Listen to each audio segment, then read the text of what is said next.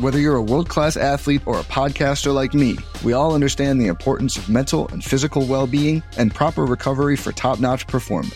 That's why I'm excited that Unifyd Healing is sponsoring this podcast. Unifyd Healing is a new and super innovative global network of wellness centers powered by Energy Enhancement System, or EE System. If you haven't heard of the EE System, you'll want to listen up. This technology promotes wellness, deep relaxation, purification, and rejuvenation. At hundreds of locations across the globe, access to a center is easy and affordable. Interested in experiencing the EE system technology for yourself? Go to unifydhealing.com slash bluewire to learn more and find a center near you.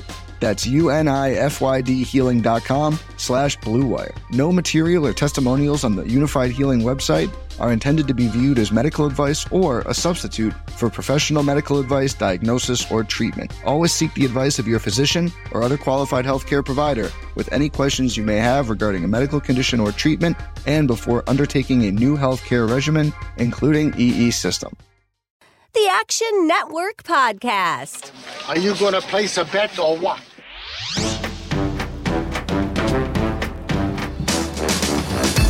What's going on, everybody? I am the spitting statistician Dane Martinez, and this is another edition of the Action Network's podcast series, The Expert's Guide. This time, we are betting soccer or football or international football, whatever you want to call it. I've got the best guys here to discuss how to win some money. My guys, BJ Cunningham, and of course, Anthony Dabbundo. How you guys doing? Doing great. It's and we have a new soccer season on the horizon, and we're I'm I'm really excited to sit here mm. and talk about soccer. Absolutely, absolutely. So here's the first thing.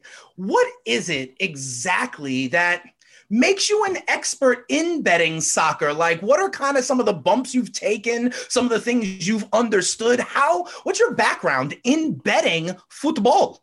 Yeah, so I started betting soccer and really every sport in about 2011 when I was a freshman in college. You know, I wasn't honestly a big soccer fan at that time, but I lit I played a ton of FIFA on my Xbox. I lived across from two guys who were on the soccer team at my college, so I kind of started watching Premier League, started watching Champions League, and I just really kind of fell in love with it. And then from there, you know, nat- my natural progression translated to betting it, and then you know, over the years, I've learned more and more about the advanced analytics of soccer, which have now grown into this big thing and hmm. really have shown that it using these things can be profitable to help betting soccer. So I guess you know I, I have a little of, over a decade of experience betting soccer. I've been through you know a lot of different things when betting the sport, and Right. truly it is a lot of fun and torturous at the same time.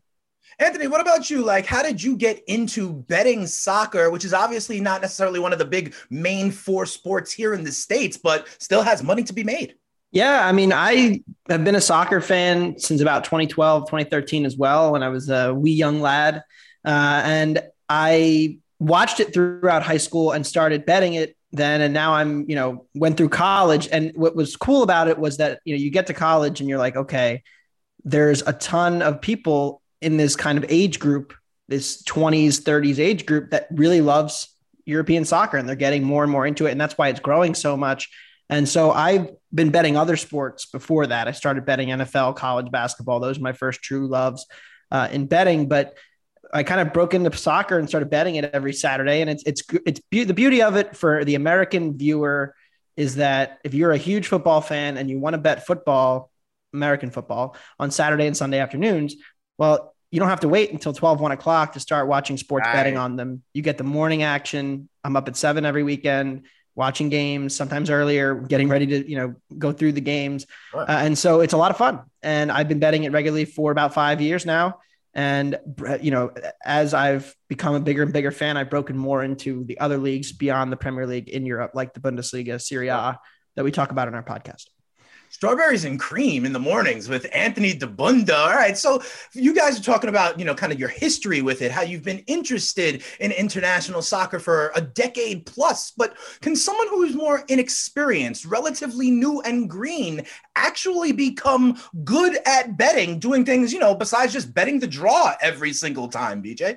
Absolutely. I think, uh, like any sport, it takes time and you need to actually sit down and learn about the sport itself. So, you need to learn about some of the advanced analytics that guys like us or many other bettors out there use, like expected goals, to Hmm. learn truly about these teams. You need to get to know them. You need to get to know their rosters. You need to, I mean, it's, it's very similar to betting NFL. You know, you wouldn't just come into betting NFL and you say, all right, I'm going to take the favorite. No, you want to get to know the teams. You want to know how they are, their statistics behind it. It's the same thing in soccer. So getting to know the teams, getting to know the format of soccer, it's a low scoring, you know, type event, type of sport. So a lot of people can see that as boring. So it's a lot of a different style of betting rather than like basketball and football when you're betting spreads. But yes, you can become a good soccer bettor. You just have to take the time to learn the sport and learn the analytics behind it. Hey, Anthony, you know, one of the things BJ said is you got to know the teams, got to know the players. And I got to tell you the truth. As someone who's trying to keep up with international soccer, I mean, I got players being sold on loan, playing for their club, playing for their country. It's a lot to keep up with. Like, how do you actually learn the teams, learn the styles when there's so much movement going around and people playing in tournaments that aren't really even part of the season as well? Yeah, I think that's the hardest thing that I come across when I teach or or talk up to, you know, the new soccer fan. They're like, okay, I get that there's like the Premier League, but like what is the Champions League and how do you get into that? And like do they do it at the same time? And then, you know, the FA Cup, like what is that? And so I, you know, trying to explain, you know, okay, the Premier League is is just English teams, and then the best English teams play the best German, Italian, Spanish teams, and then but they also in the middle of the season will have like a knockout tournament, like a March Madness style field, right. where they'll just play other teams. So that that is and a, then they have the challenge. NIT in the form of the Europa. Yeah, they do exactly, and so and the CBI know, it's, it's, and the Europa Conference League. yes, they they've got it all. Uh, and that's really the beauty of it. There are always games on, and and that's what I you know always say too. You know, it's a Monday, a Tuesday, Wednesday afternoon. There's almost always soccer on during the season, uh, and so you know just immerse yourself in it. Find people on Twitter who you know follow the sport, Twitter accounts that are active and, and can update you on transfers. Somebody like our good friend Fabrizio Romano, uh, you know, follow the injury reports that are coming out every day. Follow, you know, who's getting sold where, and and uh, and watch and listen. You know, and, and you can learn a lot pretty quickly, I think. But it is a lot to keep up with across the main five leagues in Europe. Just alone, that's that's uh, quite a bit of teams. So you're looking at you know almost 100 teams. Fair enough. And when you're looking for sources, definitely be sure to check out the Action Network's podcast Wondergoal with these guys and Leboff twice a week to get some of that information to be kind of as up on it as possible. So, BJ, let me ask you when you're kind of getting ready to start a season, whether it's Bundesliga, La Liga, a certain tournament that you may want to bet on, what are some of the foundational kind of pillars and cornerstones when you're trying to bet soccer? Yeah. So the biggest thing when you're coming up on a new season is the transfer activity because you know we we hear about the big name signings for you know club like Erling Haaland going to Manchester City, but we don't necessarily hear the big names that are the big signings that's mine for smaller clubs that actually have just as big of a difference on how they're going to perform this next season as Manchester City's going to perform. So for me going into a season, I always have, okay, what did they do last year? What are their, you know, expected goal differential? And then I'm going through each team. Okay, who did, who came in, who went out? Does that help them? Does that hurt them? And then you also have to take into account managerial changes because those happen throughout the middle of the year. So I have to look at a team's prior year data and I have to say, okay, is this indicative of how this team is actually going to be going forward? Or do I need to adjust it for only the time that this manager was in charge? So it's for me, it's a never ending process of trying to prepare, trying to adjust teams, trying to see, okay, for like, for example, this new season, we have Nottingham Forest coming in and mm they, you know, projected if they didn't make any signings, they'd be the worst team in the Premier League. But they signed 10 guys, you know, they, they splashed cash and everything like that. So now I have to take that into account and say, okay, well, they're going to be better than, you know, I would expect them to be without those signings. So for me, it's a never ending process of, looking at the prior year data, trying to make adjustments, and then the transfer activity of who's in, who's out. Does that hurt or does that help that team? Anthony, what about you? Are those some of the same things you're looking at when we start a season or even getting into a tournament that may be something you want to bet on? Yeah, and I think you know there's no better example. You know, BJ mentioned the offseason summer transfers it's it is part art, part science. You know, we don't have data on these teams. We don't know the individual impact of one player, and, and we don't know. Okay, Forest just signed this new striker from the Bundesliga. He had good numbers there. Do we think it translates to the Premier League? It may not. Like you just don't know, and I think that's the biggest thing. Whereas you know, in the NFL, for example, you can look at a player like AJ Brown and say he did this for the Titans. We expect it, right. you know, the same league. He'll probably do something similar for the Eagles, and you can kind of project that. But the leagues are so different in quality that it's it is a little bit difficult. And the managers change tactics, styles. You know, a team last year in Germany was one of the best defensive teams in Europe two years ago. They got a new manager. They were playing a different style. It didn't work. They were giving up goals left and right. And, you know, it took a while for us to be like, okay, we need to readjust our priors on this team. So there is an art and there is a science to it. There's no exact way to say summer transfers are going to do this or that. And, and international tournaments are even harder, I think, because you have so little data on these teams. They play, you know, a dozen games a year. There's different lineups and different yeah. co- competitive levels to it. So it, it is hard. Uh, but I think, you know, you can generally use the, the science as a guide and then, you know, put some artful tweaks on it in a way. Yeah, yeah, absolutely. Action Network's experts guide to betting here. We're talking international soccer. And like I always say, we're not just giving you a fish, we are teaching you how to fish here. My guys, BJ Cunningham and Anthony Dabbundo. Okay, like this is something I honestly want to understand because there are so many elements of betting soccer that are unique to soccer. I'd love to get your thoughts on some of them. Like, for example, in most sports that we bet, there's only two outcomes, right? One team can win or another team can win. But in soccer, there is that third outcome of the draw, and three way action makes it crazy. I see on my bet slip sometimes where both teams can be plus money. So I have to understand that. And to me, also, the schedule is so important in soccer. We've talked about a little bit before. A team may be playing in their league and in another tournament. And then, even in tournaments, you have the home and home, the two leg aggregate. And I think there's some amazing opportunities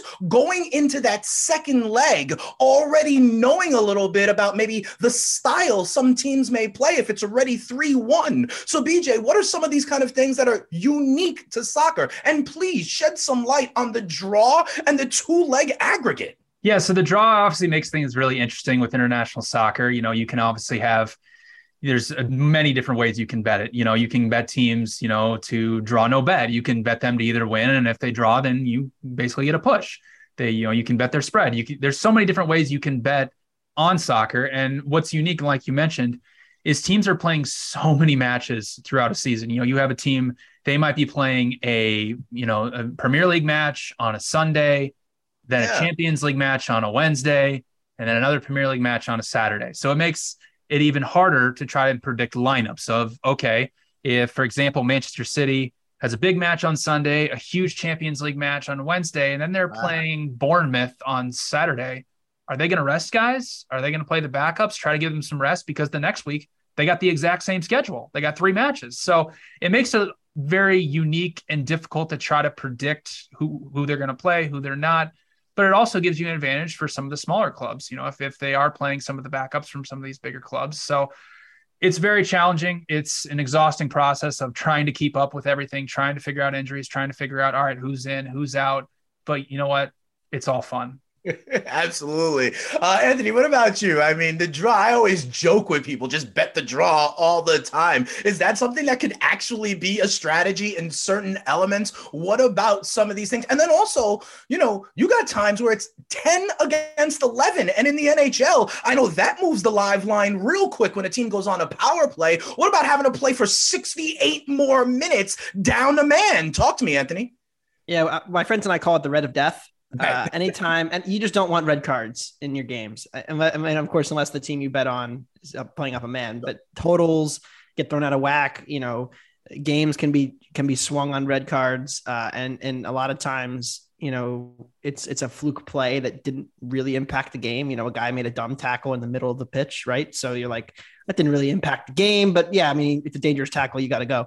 So uh, you know, the red cards are an interesting challenge. The draws are also interesting. If you listen to our podcast, BJ and I don't bet draws particularly often, but our, our colleague Michael loves a good draw, especially when you get a low total. So you'll get games lined at two, two and a quarter, uh, and you'll see the draw is still you know over plus 200. And we found in our Bet Labs data that in the Premier League, when you have a low total, that you tend to increase your chance of getting a draw. Of course, that's somewhat priced in, but it tends to not be priced in quite enough. So there is some value in betting draws. Generally, when the total is low, you have two low event teams who uh, play maybe a more defensive style. Not necessarily when you have two even teams, you you won't necessarily get a more likely to get a draw there. Uh, and, and also, you know, when you have you know a really big time team, say like Manchester City is playing a Crystal Palace Palace may not be playing for the win necessarily. They'll be playing out for the point. And so you're your goals of the teams are not necessarily aligned at the end. You have a Palace team who's not trying to win; they're trying to draw, and those are kind of situations where you can, uh, you know, maybe you know if you can get lucky enough for the first hour in the last thirty minutes, you can cash a you know plus four hundred on a draw or something. Uh, and then the other the other unique thing about soccer is is Asian lines, Asian handicap lines. Yes, the Asian- Teams will be laying a goal and a quarter, uh, and and two point seven five will be the total, and people are like, what, what is that?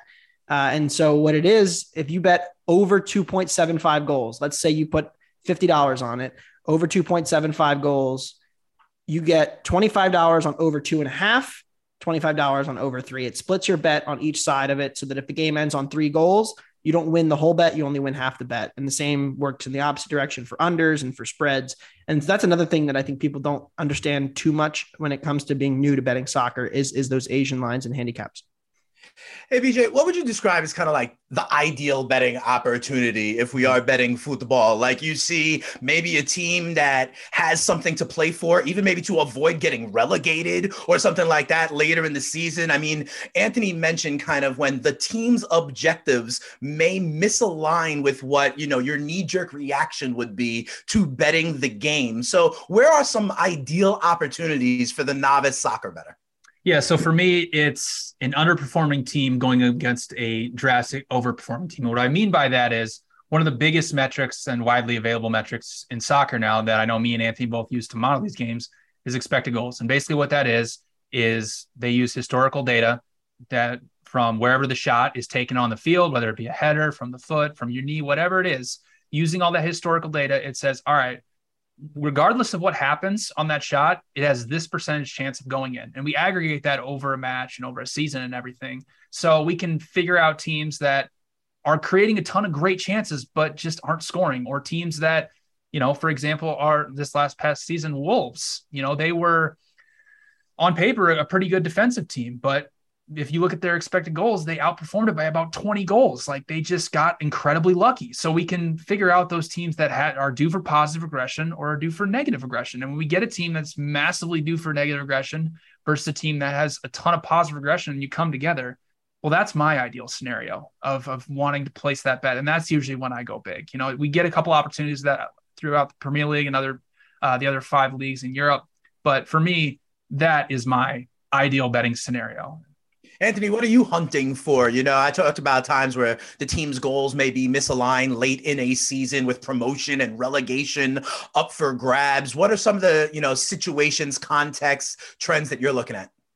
Yeah, BJ talked about expected goals. I won't go too deep into that again, but what I'll say about expected goals is that in the long term, and they are in an overall bigger stretch of matches, they are more predictive than goals themselves uh, because finishing, the act of actually kicking the ball into the net, tends to vary quite a bit over the course of a season, but the act of creating chances, getting into those positions is much more stable, much more predictive. And that's why we like expected goals. It's not perfect, it has flaws, but for what we have right now, it's, it's much better than anything else.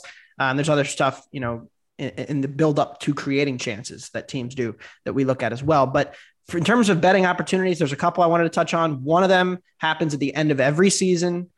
Like clockwork, you'll get Team A needs to win. Right. They're playing. Right. They need to win this match to get into the Champions League. Uh, and the line, they're they're playing a team that has nothing on the line. You know, their their season's over. They're safely in the mid table, and the team that needs to win will get juiced up incredibly high, overpriced. Uh, the reality is, yes, there are teams who will play somewhat worse toward the end of the season when they have nothing on the line, and there are teams who, when they're in the relegation battle, will play marginally better, generally speaking. But we're still talking about bad teams here. We're still talking about relative to the price being very overvalued. And so that hmm. creates a ton of really good betting opportunities in the month of May, where you get a team who should not be as big of a favorite as they are, laying huge spreads, huge goals, overinflated totals. All of that uh, is is a really big one. Uh, and I think that's one of the best opportunities. And the other one is overreaction to lineups. Like yes, there are players who move needles. You know, if Mo Salah is not playing for Liverpool, that is a big loss. But you'll see a ton of late steam on games off of a couple of average to above average players being out. And I generally think there's a lot more that goes into a soccer team than one or two midfielders being out. And I think you can kind of overreact to that. And that's really the, one of the other unique challenges is trying to say, okay, what is this midfielder worth? We we generally know strikers because we can look at their expected goals, their goals totals. But defenders, midfielders, wingers, it's harder to quantify what they're really worth. And I think sometimes you'll see the market, you know, you'll be looking at a game and a team will get steamed from minus 120 to minus 170 in the hour before the game. I generally would say much more often than not, you're better off fading that line move. If it, you know, depending on where your price point is, you're better off going against that than trying to follow the steam on a certain team in that situation. Or then again, those could be times to bet the draw, my friend. Exactly. Yes. That's exactly. what I'm talking about. I'm going to get you guys betting draws one way or another. But let me get you out of here, guys, on this. You know, two of the things that have really grown recently in the sports investing world are betting props and, of course, betting live. What does that look like when we're talking about international soccer? Is it anytime goal scorers? Is it totals on things like saves or corners or cards? Time of first goal? What are some of those prop markets that you like when betting soccer? And then, BJ, how do you bet soccer live? Because when I'm watching games as a novice, it seems like the commentators always know like who's dominating the flow of action or a team that's quote unquote knocking on the door and is going to score a goal in the next 10 minutes. Do you factor those things in when betting live and betting soccer props? Yeah. So first with props, I know the most popular and the prop that you know me and Anthony both like is both teams to score yes or no. I think is one of the easiest props for a novice better to get in on. Very simple. Are both teams going to score or not? You know, I think that's one of the easiest ones for people to grasp. You know, you obviously have anytime goal scorers and everything like that. I generally think those are are minus EV uh, type bets. Um, usually those are overinflated for you know the the number one striker on the team for like a Karim yeah, Benzema yeah. for Real Madrid he's usually one-way priced, markets too. Yeah. Can I ask you something to follow up on that? One, uh, someone who I do respect their opinion said, if you know the person who is going to take kind of a penalty kick for that team, you're also getting baked in kind of, you know, any foul that's that happens in the box. It doesn't even have to be against him. You know, he could still wind up being the guy who steps up to the point and getting a goal that way. Does that factor in? How do you quantify something like that when you're looking at, say, a prop for an anytime goal scorer? Yeah, I mean, you could definitely factor in that he's going to be the penalty taker for the match, but I know Anthony, you know, can agree with this. But penalties are generally random. You know, they're not really predictive. You know, you can depend on the referee. Might be more in tone of giving, or you know, might actually have a better chance of giving a penalty versus not. But we really, it's there's nothing predictive about whether a team's going to give away or penalty or not. You know, obviously, if you're in the other team's box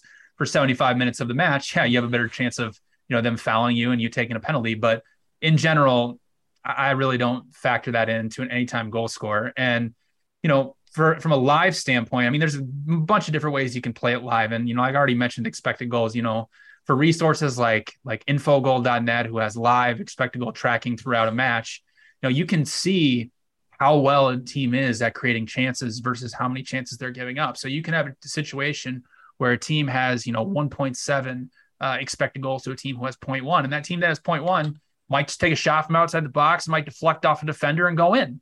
And that's a situation where you can grab the other team live and you can say, all right, well, this team is completely dominating the match. So mm-hmm. I'm going to go and, and to buy this other team live because they're going to continue to create create chances at the other end.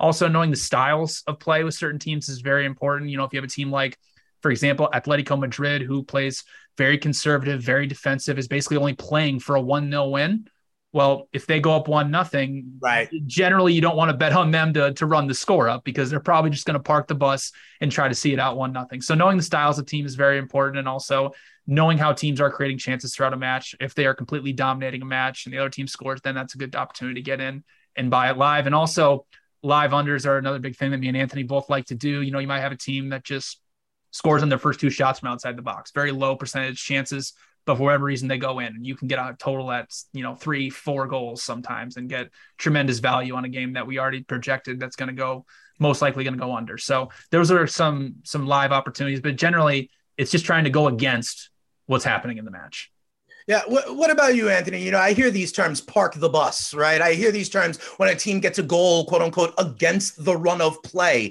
and what kind of opportunity that can be. Anthony, are those things you're also looking for live? And are there any props you like to bet? Yeah, I think so. Uh, I, I definitely agree with with that, with everything BJ said, pretty much. And and what you'll see is that the market will sometimes overreact to a team dominating a match as well. You know, if a team is holding a ton of the possession and maybe looking like oh, they have so much possession, they're getting a lot of low quality shots, but they never really look like they're going to break through. You'll you'll see the live market will overreact to the actual chances of them scoring a goal, and maybe you could bet the other way. That is a little dangerous because as time passes, of course, the odds of a team going and scoring the goal and winning the game will decrease. Your odds of the draw increase at that point. Um, but yeah, I think that's one one angle. And, and like BJ said, you know, if a team, uh, especially true when you have a team who is due to regress, you'll have a team who's in their last 10 games, they've had 10 expected goals. They've scored 20 goals off it. They're running really hot and they score early again. What we know in the long term is that teams with their expected goal totals and their actual goal totals will tend to even out. And so you just know that the regression is coming. Doesn't mean it's going to come in the next 80 minutes, doesn't mean it's going to come in the next two games, but in the long run, more often than not, there are teams who defy logic, but more often than not, teams will regress back toward their means. Uh, and, you know, it can be dangerous early in the season because you don't know what those means really are. But once you get a pretty good read on a team, especially certain managers, like BJ said, that will play differently with leads, uh, you, you can kind of adjust uh, on the fly there. All right, so there you have it. Thank you guys for first of all making me a little bit sharper when it comes to betting soccer, football, and international soccer because I was just betting the draw. So now I'm going to bet a couple of more things. Remember, you can hear more from these guys on the Wondergoal podcast twice a week when it's going on in season. Get that EPL La Liga Bundesliga edge. I'm Dane Martinez for my guys BJ Cunningham and Anthony Dabbundo. This has been another edition of the Expert's Guide to Betting. Be sure to download the Action Network app. Be sure to subscribe to the Action Network YouTube channel, unless, of course, you are allergic to money. We'll see you next time, guys.